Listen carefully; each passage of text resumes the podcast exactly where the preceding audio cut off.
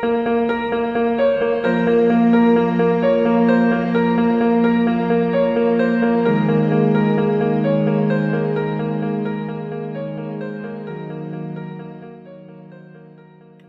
everyone, and welcome back to another episode of What the Forensics. My name is Nicole, and like always, I am joined here again by the lovely Journey and Rebecca. This week, Journey's going to be telling us all about the famous case of the Lindbergh kidnapping, and then Rebecca will be educating us on the science of forensic document examination and how it played a role in this case. I would also like to note that there's a listener's discretion advised, as there are detailed descriptions of kidnapping and child death. So, with that being said, Journey, would you like to start us off with a little case study? For sure. So, to start, I'm going to give you guys just a brief overview of who Charles Lindbergh Sr. was and what he was famous for before I go into his son's kidnapping, because that plays a really big role in the case. Um, so, Charles Augustus Lindbergh Sr. was born on February 4th, 1902. He grew up in Little Falls, Minnesota, and Washington, D.C. His father, Charles August Lindbergh, was a Minnesotan congressman from 1907 to 1917. And his dad was a vocal anti war advocate and supporter of neutrality. Um, I don't remember why I included that. But uh, one of my sources uh, said that um, after the war, Lindbergh Sr. became also a supporter of neutrality and was kind of like against the whole situation that was going on with World War II. Um, and so Lindbergh went to school at the University of Wisconsin for only two years before his interest in aviation led him to enroll in a flying school in Lincoln, Nebraska. And so he also bought a World War I Curtiss JN4 or Jenny during that time, and that's a plane. And he made a few stunt flying tours through the southern and midwestern states. And I'm not really sure how to explain what this plane looks like, but basically picture just like a super old plane with two wings where like one wing is on top of the plane and the other one's parallel with it on the bottom and like people can stand in between the wings. And when i saw a picture of it i pictured like these ladies like standing in the wings and like dancing. Kind of. I don't know why. I, I feel like i saw an old movie or something that had them dancing in between the wings on the plane. Um but yeah, I'll post a photo like on our website for everyone who wants to see it and doesn't want to Google it. Um, in 1926, after completing one year at a flying school in Texas, Lindbergh became an airmail pilot and was given the route from St. Louis to St. Louis, Missouri to Chicago. Um, I imagine this was quite the distance to fly at this time, because he received financial backing from a group of St. Louis businessmen to compete for the Orteig Prize. Orteig Prize. Um, the Orteig Prize was a $25,000 reward to the first person to fly nonstop across the Atlantic between New York and Paris. Um, to complete this, Lindbergh had a single engine monoplane built especially for him, which had two extra fuel tanks built in and so they were situated in front of the pilot, so he had to use a periscope to see where he was going. And for those of you who don't know, a periscope is what like peeks out of the top of the submarine and like allows them to um, look what's above the water. And so this plane became known as the Spirit of St. Louis. And in preparation for his flight, Lindbergh flew from San Diego to New York with only one stopover in St. Louis, which took place from May 10th to 12th, 1927. Do you, then, sorry to interrupt? Yeah. Because of the, um, whatever you call it, of this prize, did a lot of people die attempting to do this flight, if you know? Yes. Um, I don't know the okay. exact number, but I do have an example coming up of two people who did okay. die or disappear, okay. I guess. Um, so yeah, on May 8th, a few days prior to his jaunt across the United States, Charles Nungesser, a French flying ace, and his navigator Francois Coli disappeared after they started their journey from New York to Paris during their attempt to win the Orteig Prize. And so they were last seen over Ireland. So they made it like across the Atlantic. They just didn't make it to Paris. Um, and so this disappearance really like highlighted the danger of what Charles Lindbergh was undertaking alone. And so he was going to do it without a navigator. He was going to do it completely solo, which is really cool. And so you then, do crazy things for a lot of money because I feel like at that time that's a lot of money. Yeah, in 1927, twenty-five thousand dollars. It feels like a lot now. Um, so at 7:52 a.m. on May 20th, 1927, after being delayed for a few days due to weather, Charles Lindbergh took off from Roosevelt Field on Long Island and headed east. He passed over St. John's, Newfoundland shortly before nightfall and then continued on to open seas. He flew just under 6,000 kilometers in 33 and a half hours and then landed in Le Bourget Field in Paris at 10:24 p.m. on May 21st. He was mobbed by the crowd of 100,000 people that were like eagerly waiting his arrival. And so this kind of shot him into a form of stardom. And he became very well known on both sides of the Atlantic. And the US president at the time, Calvin Coolidge, presented him with the Distinguished Flying Cross and made him a colonel in the Air Corps Reserve. To interrupt quickly, because I just Googled it, $25,000 then is equivalent to about $400,000 today. $400,500. Wow.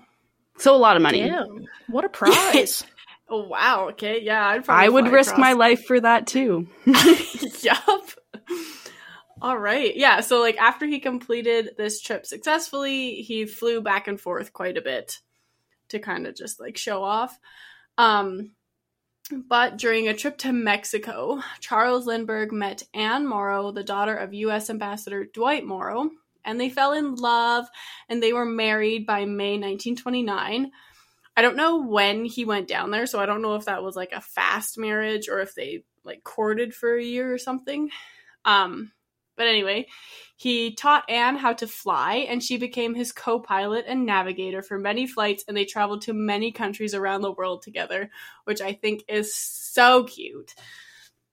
Um, anyway, a year later, on June 22nd, 1930, they welcomed their first child, Charles Augustus Lindbergh Jr., or Charlie. Unfortunately, two years later, in March 1932, Charlie was kidnapped from their home and found murdered a little while later. Um, this case became one of the most famous of the 1930s, largely due to Charles Lindbergh Sr.'s fame. And so Around 9 p.m. on March 1st, the kidnappers broke into the second floor nursery. They took Charles Lindbergh Jr. and left a ransom note asking for $50,000, which easily $800,000 now, I guess. Um, and so the baby was discovered missing one hour later by his nanny, Betty Gow. And the Lindberghs told the local police, who then gave the investigation over to the New York or the New Jersey State Police. And when they were searching the crime scene, they found the ransom note, an open windowsill, and muddy footprints in the nursery. Um, the ladder used to reach the second floor was found just a short distance away from their home, and it was broken, um, and there were more footprints leading into the woods at the edge of the property. Um, two more ransom notes were received not long after the original was found, and then the kidnappers raised their ransom to $70,000. Um, the Lindberghs and the police attempted to contact the kidnappers, but they had no success. And as a result, a retired New York teacher, John Condon, um, put an advertisement in a Bronx newspaper on March 8th, 1932. I don't know why he inserted himself into this investigation, um, but he was able to um, successfully communicate with the kidnappers and he like offered to act as a mediator between the kidnappers and the Lindbergh and so he received a reply from them like 8 days after posting the advertisement um, saying that the kidnappers accepted his offer to act as a mediator and so he communicated with them for many of the following weeks through like newspaper columns and then the kidnappers reciprocated by placing like ransom notes pretty much um, across like different locations within New York City, kind of as like a cat and mouse kind of game. And then on March 16th, Condon received Charlie's sleeper as proof of identity. and the kidnappers demanded the ransom within the next two weeks. And then on March 29th, the nanny, Betty Gow, found Charlie's thumb guard near the entrance to the estate. And then the night of April 2nd, Condon met with a guy named John, or called John, at St. Raymond Cemetery in the Bronx, with Charles Lindbergh waiting in a car nearby. And so, because Charles Lindbergh was a colonel, he had a very active part in this investigation as well. Um, and so Condon talked to or talked John back down to the original ransom of fifty thousand dollars in exchange for the location of Charlie. Um, John took the fifty thousand dollars in like gold certificates and gave Condon a note that said the child could be found on a boat called the Nellie, which was docked near Martha's Vineyard in Massachusetts. Um, so like I said, Lindbergh was in charge of the boat, like searching it, and they didn't find Charlie. Um, and so since they had gotten like rotten information from John, they released the serial numbers they had they had from the certificates um, and gave those to the newspapers and the banks.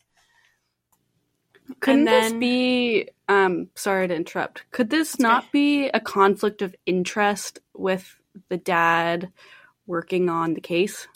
That's I was just I thinking thought. the same thing. I know it really struck me as odd, and I was like, "Why on earth did he have any involvement in this case?" But they were like, "Well, he was a colonel, so he was had a high enough standing to work this case." And I'm like, "Yeah, but he's still the dad." Yeah, like I, exactly. I get he was a colonel, but like I think your feelings would override your rationality when your own child is the one kidnapped. One hundred percent, yeah. And so I don't know. I have a lot of issues I feel like- with this. Yeah, I feel So, like uh, they could just call in someone else of somewhat of a high, like They did. They had You know? like the New Jersey State Police, and they had another colonel. Um, he has a really long and confusing last name. Um, but yeah, Lindbergh did like he was in charge of like searching the crime scene and searching the boat, and there was something else that he was in charge of, and I was like, why is he the main person? Like that seems really weird. But yes, um, on May 12th, the case took a very tragic turn. Charlie's body was found badly decomposed less than five miles from the Lindbergh home. His body was found accidentally and partially buried. Oh, his body was found accidentally and was partially buried. I have no punctuation in that sentence, so it was very hard to read. Um, the body was found by a truck driver, William Allen. Charlie's head was crushed, there was a hole in the skull, and some body parts were missing.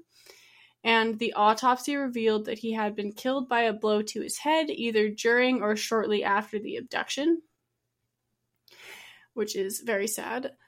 Um, on May 13th, President Herbert Hoover authorized the FBI to serve as the primary federal agency on the case and gave full access to resources um, of the U.S. Department of Justice to the investigation.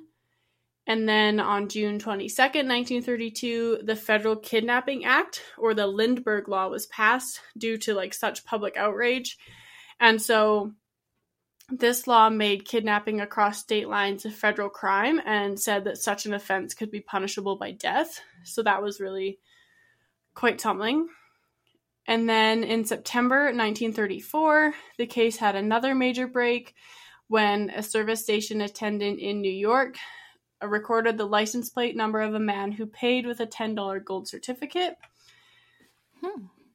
Um, and so the license plate was traced to a Bronx residence of a German American carpenter who matched the physical description of John that Condon had provided. And then on September 19th, 1934, 35 year old Bruno Hauptmann was arrested and a $20 gold certificate from the ransom payment was found on him. So they were able to match the serial numbers on these certificates to the ones that they had given the um, kidnapper. And then the day after his arrest, they found more than $13,000 in gold ransom certificates in Hauptmann's garage. And Condon later identified Hauptmann as the John that he met in the cemetery that day.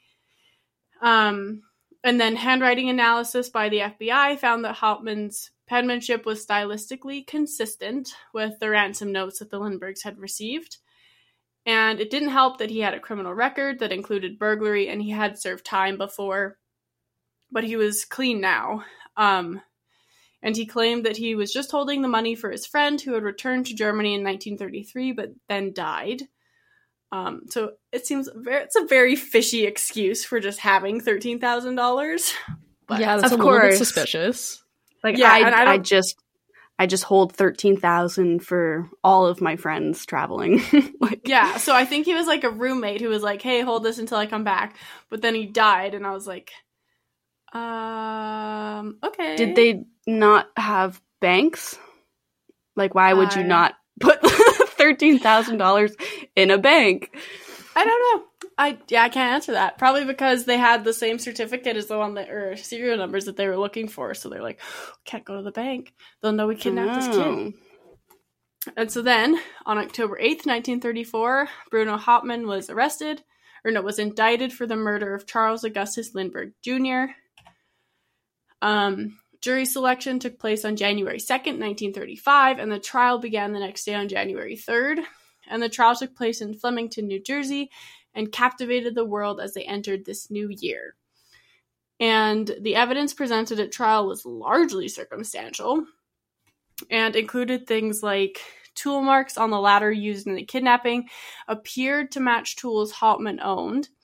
The ladder incorporated a piece of flooring that was missing from his attic.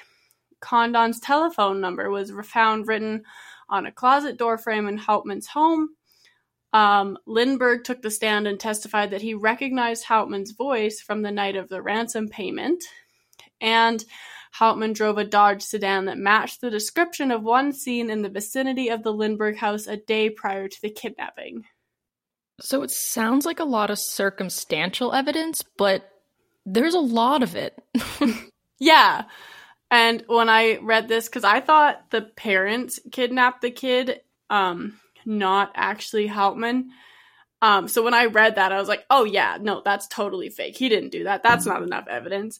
But then I learned that he actually did that, and I was really confused. it seems like the evidence that they're bringing up in trial is very much planted of some sort like it's oh it could like it's they're trying to just fit the narration of this guy did it Yeah, and Hauptmann even took the stand and he's like, I'm innocent. I have been beaten by the police and forced to produce handwriting samples that match the ransom notes.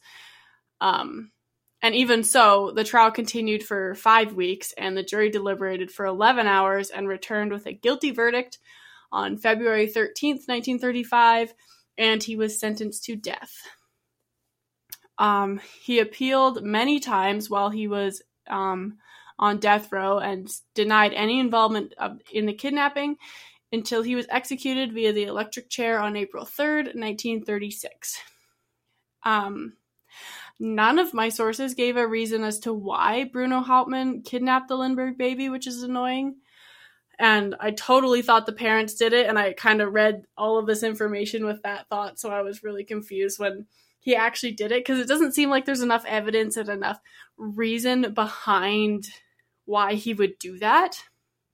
But I feel like it's just because they were in the middle of the Great Depression. He probably didn't have a lot of money, and the uh, Lindberghs were so famous that kidnapping their first child was just an easy way to get some money.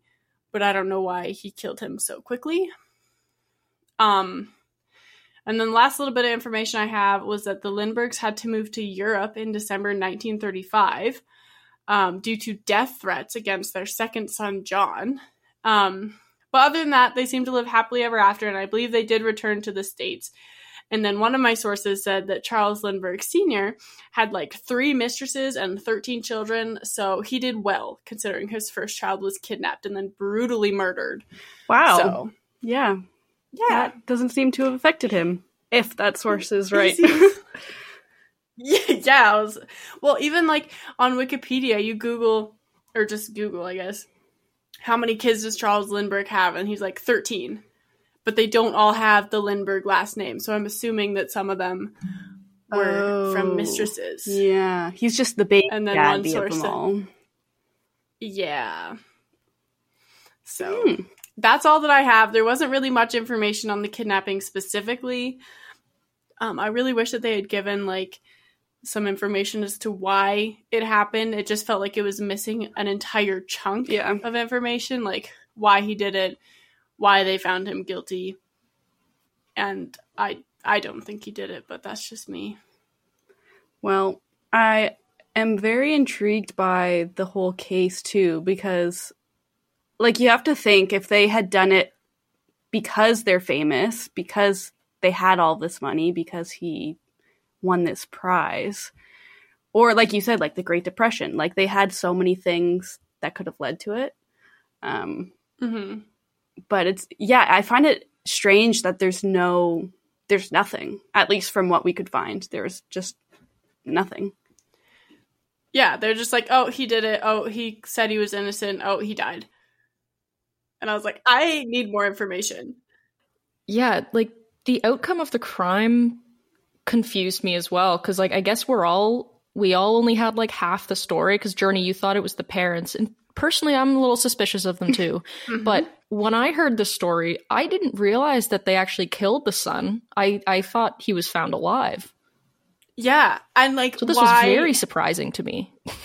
wouldn't you, as a kidnapper, want to keep your leverage? Like if you kill the kid immediately, like they did, you have no leverage.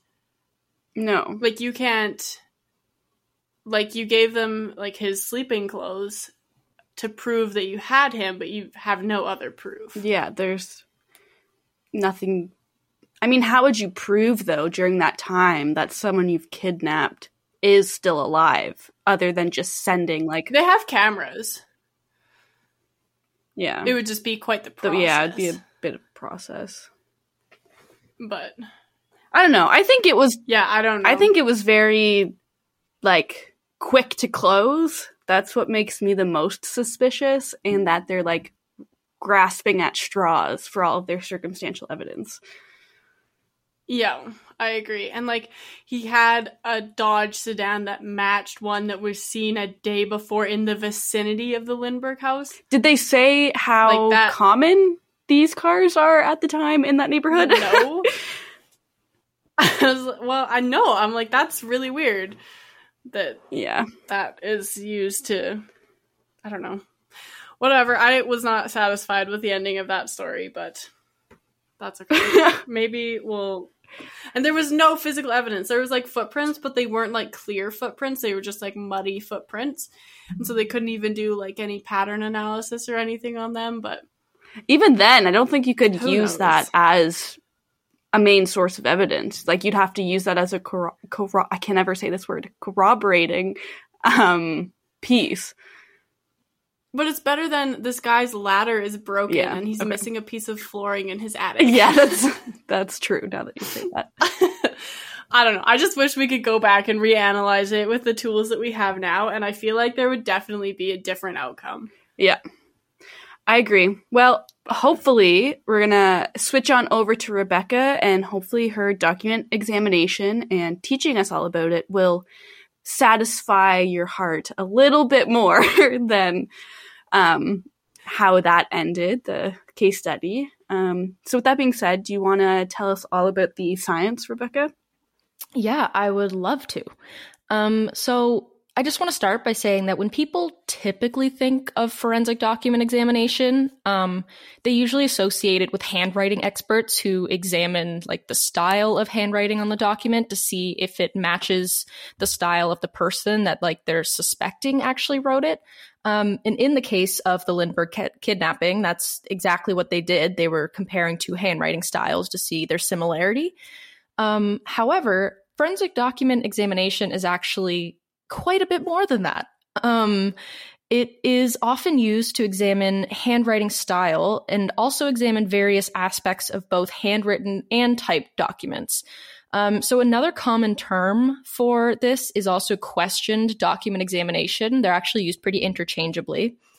Um, and the Scientific Working Group for Forensic Document Examination gives a really great description of exactly what document examiners do. So I'm just going to read that for you because I thought it would be better than just trying to paraphrase it. Um, so they said uh, the role of the forensic document examiner is to quote, conduct scientific examinations, comparisons, and analyses of documents in order to establish genuineness or non genuineness, or to reveal alterations, additions, or deletions. It's to identify or eliminate persons as the source of handwriting. Uh, it's used to identify or eliminate the source of machine produced documents, typing or other impression marks or relative evidence. Um, and it's also used to preserve and or restore legibility. They also write technical reports and give expert testimony, unquote. So that's just the general description of what they do and how they contribute to forensic science. Um, so, forensic document examination is actually used in a very wide array of cases. Like here, it was used in a kidnapping and ransom case. Um, but some other examples of cases or situations that documents may be required to be examined for authenticity include, but aren't limited to, suicide cases and where there's a suicide note found, um, homicide cases, again, where there's a document found, contested wills, uh, extortion, kidnapping, like the Charles Lindbergh case, uh, identity theft, fraud, contested contracts, forgeries, and also counterfeits. So, really, absolutely any type of crime that there were documents involved, whether it just be someone trying to forge a signature or whether it is a ransom note, uh, we can use forensic document examiners to figure out where exactly it came from or if it's really right, uh, sorry, or if it's really authentic. So, in many of these cases mentioned above, some of the things that they're looking for on examination include whether the author of the document really is who they say it was, um, whether a signature was forged, whether there's any physical evidence on the document, which could include like fingerprints, um, and whether they can use this document to include or exclude suspects from the crime. There is more, but these are just a few of like the most common examples and uses of them. Um, so, depending on the type of document, like if it's handwritten or typed, Investigators might find different types of useful evidence. However, for both types of the documents, um, examiners need to have a known specimen, so something that's written by the suspect or printed from the same printer, something like that, uh, in order to actually make the comparison and complete their analysis. Otherwise, well, they have nothing to go on, so how would we know if it's fake? So, some of the types of evidence that investigators look for, besides analyzing handwriting style, uh, which, as I mentioned earlier, is the most common thing people think of when we hear forensic document examination, um, is that they also look for various physical materials that are used to create the document. Um, so, this could be the type of paper it's written on, it could be the type of printer that it was printed from um, what writing instruments and inks they use. So, did they use a graphite pencil or did they use some sort of ink pen? Um, and also binding devices used. Like, if it was a document with multiple pages, like, did they use glue or did they use staples or that sort of thing? And also, they want to know how all of these physical ways of creating a document interact with each other, because that can tell us even more about the unique identity of it. So, now that we know some of the types of evidence that examiners look for, uh, how is document examination conducted? There are a few techniques that are common practice amongst examiners, and some of the techniques differ depending on whether you're examining typed or written documents. The National Forensic Science Technology Center, or NFSTC, provide a really great overview of the most common techniques employed. So I'm going to be kind of explaining a little bit about each of the techniques that they've listed on their website. So the first one is examination of handwriting. Um, everybody has their own individualistic style of writing. While two people can have very similar styles, it's likely that there are still going to be identifiable differences between them. Uh, when comparing handwriting, examiners will look at a variety of characteristics that are commonly different amongst uh, people's styles. And this can include the spacing between the words and letters, the slant or slope of their words, like are they writing kind of like what italics looks like on a typed document? Um, the speed and position, or sorry, the speed that they wrote it and the position they held their pen or pencil at that one, side note, I'm not positive how they figure that out, but it might just be something to do with the way the pen skips or if stuff is smudging. I'm not positive. Um, and they also look for how legible the writing is. Like, are they a neat or messy writer? Uh, the use of capital letters, like, are they only doing them at the beginning of sentences? Are they throwing them in randomly? Are they only using capital letters? Um, and also the punctuation they use and the proportion of letters, which I didn't completely understand the de- the difference between letter spacing and letter proportion, but from my understanding, they are very similar. It's just kind of how smushed together the words are. Um, and then they also look for any embellishments used in the document. So this would be like when they're writing something and they write an I, do they do they put a little heart where the dot of the I should be? Like that would be unique. Um, so yeah, there are some other attributes they look for, but these are the some of the most like common ones that are uh, looked for in examination. So, having a reference document is, as I said earlier, imperative to examination of handwriting uh, because without one, we have nothing to compare the writing to. So, examiners can re- request a sample of writing, in which case the person being asked for a sample will be closely monitored while they write the sample to ensure that they're actually the ones writing it. They're not having a friend or something doing it. Um, however, that makes me think of the person who was convicted for Charles Lindbergh's case because he did say that the police made him write um, a letter that looked identical to it. So I don't know. Maybe there is space for coercion there. Um, it's definitely possible. I think with that, um, sorry to interrupt, because at least for yeah, no me, problem. like when I write, if I write more with the pencil at like a 90 degree angle, it's a cleaner, neater handwriting than if I were to write it on more of a slant.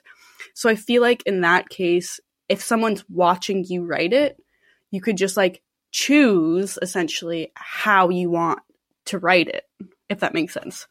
Yeah, no, I was thinking that too when I was researching this. Like I feel like I feel like it's not as reliable when they get when they have to request written documents just because I feel like there's more space for the criminal to w- like knowingly change their style. But I guess they must have other ways as well of determining if that's something they're doing. Um, and even like Hauptmann yeah. said that he was forced, like he had to rewrite things so many times until what he was writing matched the sample or whatever. And who knows if that's true or not, but yeah, I definitely think there's a lot of room for bias uh, when requesting samples. Um, but besides requested samples, they can also use a collected writing specimen, which would have been uh, a document or something written or completed by the suspected person prior to the investigation taking place. I think this would be more reliable just because they they wouldn't have the foresight to try to change their writing. Um, yeah, but those are the two ways they can get comparisons for that. So the next technique used um, is revealing text from indented impressions. I find this one really cool. Um, so I'm sure many of you guys have seen this before, like when you're writing on a notepad or writing something on a piece of paper that's on top of another piece of paper. Um, oftentimes, once you turn the page to write on the new one, you'll see that there's some like indentations of the words you wrote on the prior page. Um, that's what indented impressions are. They're just the words basically etched into the page from prior writings. Um, so a lot of these aren't really legible to the naked eye, or if they are, then they're really hard to read. Um, but document examiners have special techniques that make it much easier to see the uh, indents so that they can actually read them. So, examiners will often use uh, some sort of electrostatic detection device or EDD. Uh, and this works by applying an electrostatic charge to the document. And following this, they apply black toner to the charged document. Um, the reason for applying electric charge is that, in theory, uh, the indents should already hold more of a charge than the untouched piece of paper because of all the friction that was caused uh, static friction between the pages while you were writing. Um, and so, where your pen went into the paper, there's going to be more static charge from friction than where you didn't touch the two pieces together.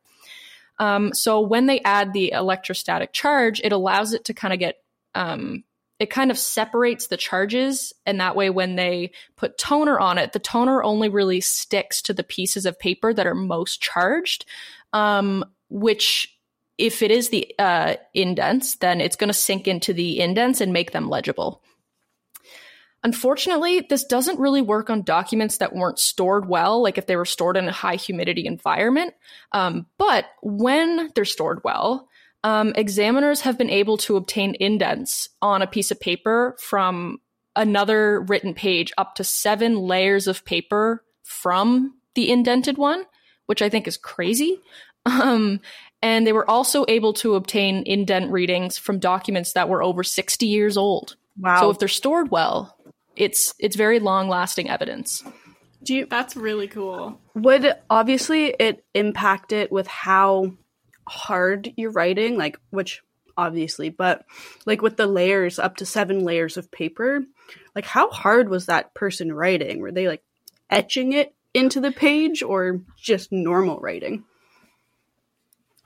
Honestly, I was wondering that too. Like sometimes I'll be able to see indents from my own writing, Yeah. like two or three pages down, but seven seems excessive. I guess it also depends on the paper. Like I find with um like the three hole lined paper, they're so thin for the most part that it just goes pages Mhm. deep. But interesting. Mhm.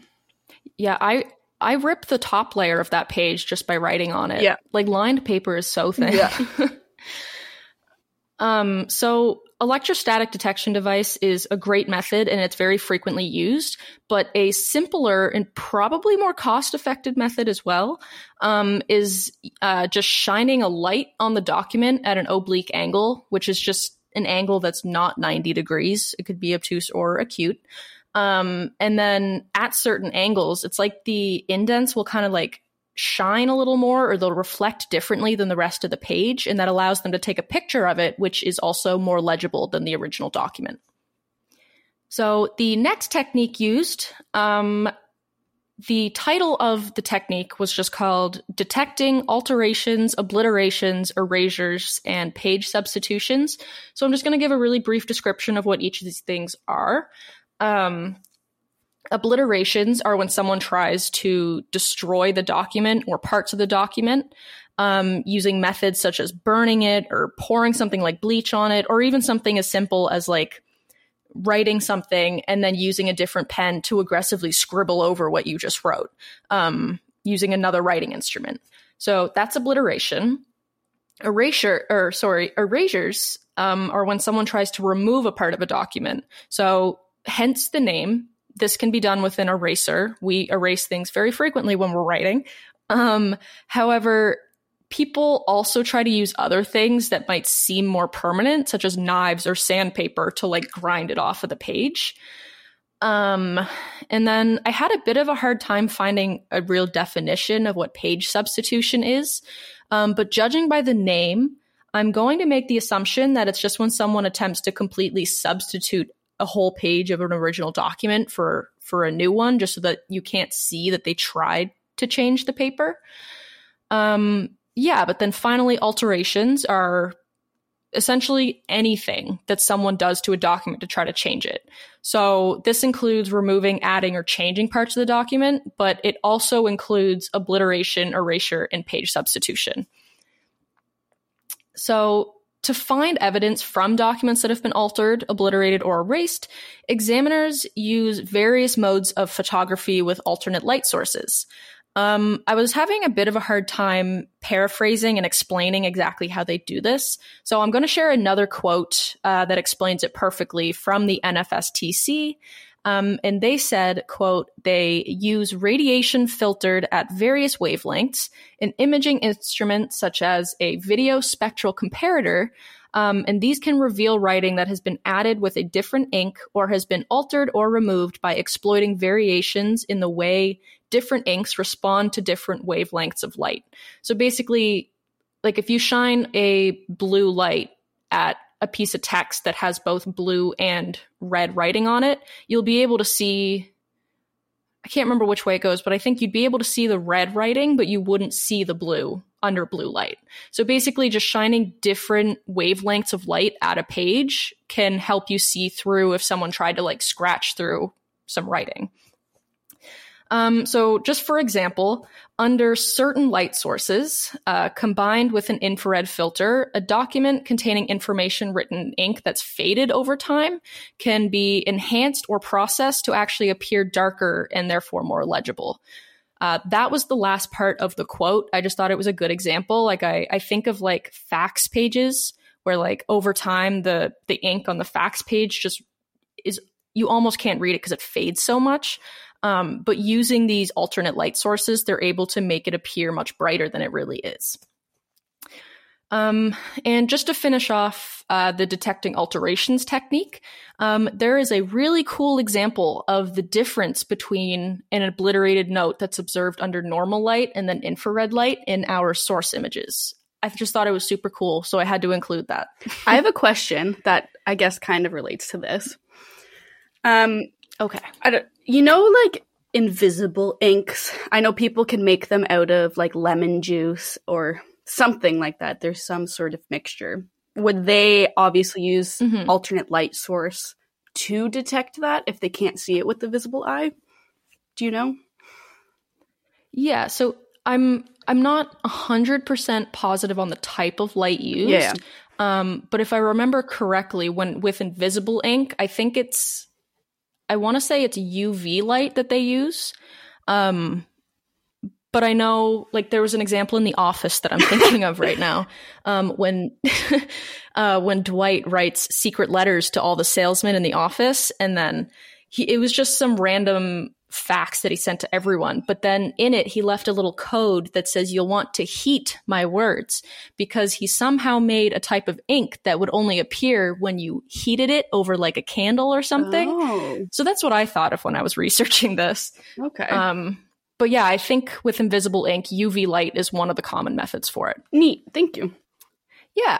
Um, so another technique was for determining individual dye components. I'm not 100% positive if we've spoken about this in a past episode, um, but to determine individual dye components in a sample, examiners often use liquid chromatography to figure out the chemical composition of the inks. Um, so, liquid chromatography is basically just a chemical process um, that allows you to kind of see all of the chemicals that are in like a sample or that are all in one composite liquid. I don't know how to explain this with words. So does it basically just like separate all of the internal molecule components kind of thing? I think so, yeah. So like we can't see it with our naked eye, but you'd basically run liquid chromatography on like this is saying ink, and then it'll there's a computer that goes with it, and then through whatever pro however they do liquid chromatography, um, they'd basically get an output from the computer that says this is like 67% nickel Oh. and 12% lead. And That's kind of like when we did um Raman spectroscopy, I think, where we had to do I think this would be for a toxicology type thing where it basically shines is it a laser that it shines in? No, you said chemicals. Um I'm not positive. I'm actually just going to look up but basically liquid chromatography. I think if they're similar, they they bounce off of what it's made out of, and then however much movement there is, that's what gives you like different wavelengths or something. Um, and then you have like this database that has all of the I don't know, it just stores a bunch of like materials and what they're made out of, and you can cross reference with that. Maybe. I could also be talking Yeah, out so of my ass I think right it- now. So So I think it is similar because it, it does have the word chromatography, um, and there's there's like liquid chromatography, mass spectrometry, which if you watch forensic Fi- files, you'll probably hear that in every single episode. Um, but yeah, it's basically just a form of chemical. Um, it's a chemical separation technique that just it lets them identify individual chemicals in a compound. Gotcha. So a lot easier than So with Raman spectroscopy, um, that one uses light as their um, like source, whereas liquid chromatography, everything's like the mobile phase is liquid. So like they go in, they dissolve all the ions out, they like measure the levels of those whereas with Raman spectroscopy, they like shine a light and the way the light scatters tells you what chemical it is. Interesting. Well, thank you so much for letting me know the differences between those because I've always kind of struggled to figure out like exactly how they're different. yeah, and so like with Raman spectroscopy, it's also non-destructive, whereas I believe liquid chromatography they are dissolved, so it does destroy the sample. Yes, that oh. actually brings me into my next point about using liquid chromatography. Perfect. Perfect segue. Um, so, yeah, as I said, they use liquid chromatography on the ink on a document to figure out exactly what they're made up of. Um, however, in order to do this, the examiner has to cut out a small piece of the document with ink. Um, so, even though they're obtaining evidence from this, they're also kind of destroying a piece of evidence for it.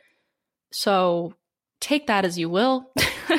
yeah, don't um, love that, but kind of a necessary evil sometimes. Yeah, exactly. Um, so when they do obtain a chemical composition profile from this, um, they compare it, at least in the United States. It could be different here. Um, the United States has like all the info for forensics, unfortunately. um, but they compare it to the International Ink Library, which is a database that's maintained by the U.S. Secret Service. Um, and this database contains the pro- chemical profiles of over 9,500 inks that have been manufactured since 1920. What a random database. Right? Can you imagine being the organizer of a database of ink composition? I'd be like, are you joking? Like, is this a real job? Like, I'm just. It reminds me of the database. it reminds me of the database of shoe prints. yeah, yeah. Like things you wouldn't expect to have, but we have. We got them. How many yep. inks can you make though? like, I See, feel like it's that's just... what I'm not sure of. Oh well, obviously over 9,500 yeah. inks, but yeah, exactly. So there's over 9,500. Um, and if I remember correctly, some of the inks that are on the database, like they're not even produced or manufactured anymore.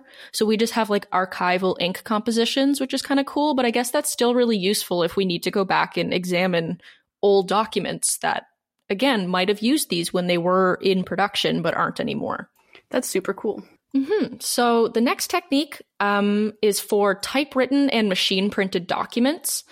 Um, so some criminals, you know, they think they're being super smart by using a computer to type a document and print it out because, you know, it's a printer. How are they going to know it's me? But not even that's foolproof. Um, so even printers and fax machines have their own unique differences, um, and these differences can vary depending on the make and model of a printer. Um, some of the notable, blah, blah, sorry, some of the notable differences are whether they used an inkjet or a laser printer, um, or whether they used a photocopier or a fax machine. Um, and there's also been instances where examinators or examiners, sorry, have been able to narrow down the printer to the exact machine, not just the make and model. Um, it didn't really go into a lot of detail about this, but I suspect that it's because like even printers sometimes like the ink can skip or there could be like a like a little jam in one of the the needles. And so you'd have areas where there's like missing ink in certain letters and stuff. And that's how they would further narrow down the machine that was used um and the last one the last technique that i had was specific to seals and stamps um so even though like when i was doing research for this i wouldn't think that seals and stamps would be that helpful for document evidence. Um, so, seals and stamps include things like rubber stamp impressions, watermarks, or embossed seals. Um, I think embossed is when like the paper has little dots and you can rip it easy. Is that correct? no, so like embossing's when you have like a raised imprint of it, if that makes sense. So like oh, I can okay, like there's there's like, embossing on a on a degree paper, I think. Yeah. So you can take little like clamps basically and you clamp it around a piece of paper and then it's going to like raise it to fit that form and then you have like a little signature piece there. Oh, okay, perfect. Well, thank you because I was a little unsure of what that was. Um so yeah, those are a couple of what seals and stamps are when they refer to this. Um, they never, none of the sources I found really specified what unique techniques they use to identify characteristics on them. Um, but I kind of thought of it similarly to bullet comparisons um, and like bullet shells. Like every gun has a unique um, spiral inside. And so we can use the spiral in the gun to identify whether the bullets we found or the bullet casings came from that gun. Um, it's pretty similar in that sense. Like, yeah, I'm just I'm going to explain why they're similar um, by an example that was given by again the NFSTC. Um, so there was a case in 1989 of a dead girl. She was found in a garbage bag, um, and forensic. This part was strange to me, but whatever. Forensic document examiners were called in to examine and compare the heat seal on the garbage bag that the girl was found in to the seals on the garbage bags at her parents' house. I'm not positive why a document examiner was called for that, but I assume it's just because it was the most similar thing to what they needed. Um, but yeah, so they were called in to compare the heat seal that kind of connects garbage bags together in a roll. Um, the one that was on the garbage bag the body was found in uh, compared it to the garbage bags at her parents' house. And the document examiners found that the seals lined up almost perfectly. I can't say perfectly because this is forensic science and nothing in science is perfect. Um, but it was significantly consistent with the bags in their house uh, which suggested that these bags were manufactured within seconds of each other and were probably ripped right from the same roll. Um, so, with this evidence, it was actually one of the key pieces of evidence at trial. Um, her own mother was convicted with her with her murder. So that's just my little tangent criminal case example for how seals and stamps can be important. Um, Did her mom actually do it? Like it was actually accurate? I'm not positive. Um, unfortunately, because the source I was using, like it just used that as an example and they de-identified it pretty well. Um, that was my little rundown of forensic document examination and the techniques that are used. Um, I thought it was pretty interesting. Like when we started forensics, I thought this was pretty cool, but I was like, you know, like how much evidence can it really give you? Like, is it really reliable?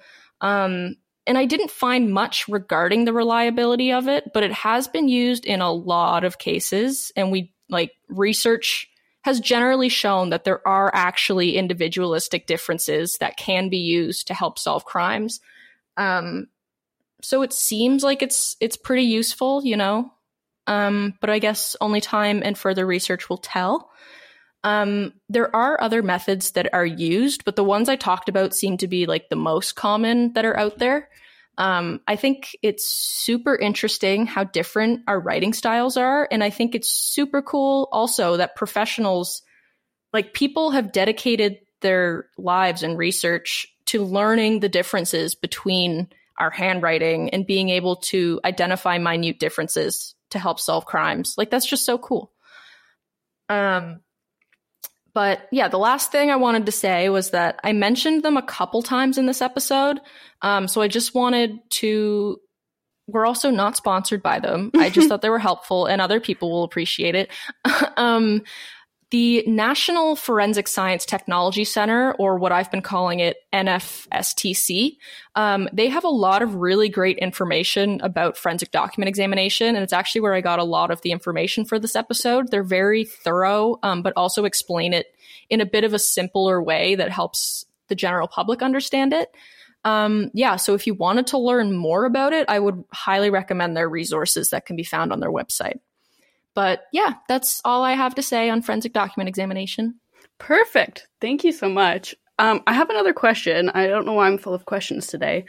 Um, you know the like type of ransom notes that people will like cut out letters from a magazine and glue them on. Would they also examine something like that, or would that be for some other department since it's like paper? I paper? never I didn't come across anything about those in my research. Um, I think personally, this is just my opinion, so I'm not sure if it's correct, but I think it would go to the document examiners because they also look at like type of paper and type of like glues and stuff used and they could probably identify like where the letters like which newspapers and magazines they came from if they searched hard enough Mm-hmm. um so maybe it would take like a couple departments but i think they would definitely be involved in it Neat. That's super cool. Um, well, that has been our episode on forensic document examination. Our next episode, I'm actually really excited about. It's Ted Kaczynski and forensic linguistics.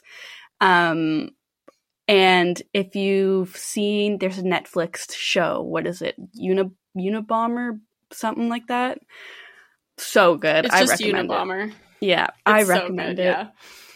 Um. Oh shoot! I didn't look up a joke. Um.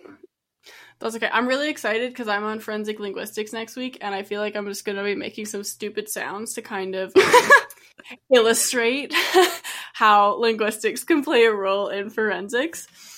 So, kind of excited about that. i'm also excited because we're on video and we'll get to see you making all those funny faces while you make the funny Yeah. sounds We might have to record that one so we can make some more gifs. yeah Yeah. i think so yeah. Okay. Well, I can't find a quick joke about writing. Um. So you know what? Next next episode, we're gonna have extra jokes. Hopefully, I will. I, I will bring some to the table. I literally heard a joke earlier this week and I was like, oh, that's so good. I need to remember that for the podcast. Didn't write it down. No idea what it was.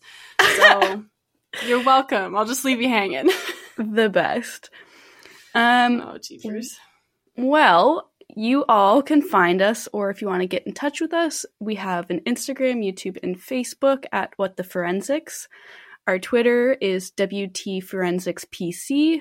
Um, we're a little less active on YouTube and Twitter, so if you want kind of an a quick response, um, Insta and Facebook's where it's at. You can also email us at whattheforensics at gmail.com and check out our website with what Rebecca said. We're going to put some source images um, just for you guys to kind of get an idea um, if you need a visual kind of help. But yeah, this has been another episode of What the Forensics. We hope you enjoyed it, and we'll see you next time. Bye. bye Just a reminder to everyone that we are not professionals in the forensic science field. We are just students who are learning and want to share what we are learning with our listeners. We're trying to give you the most accurate information, but we are human and we can make mistakes. Thank you so much for listening, and we hope to see you next week.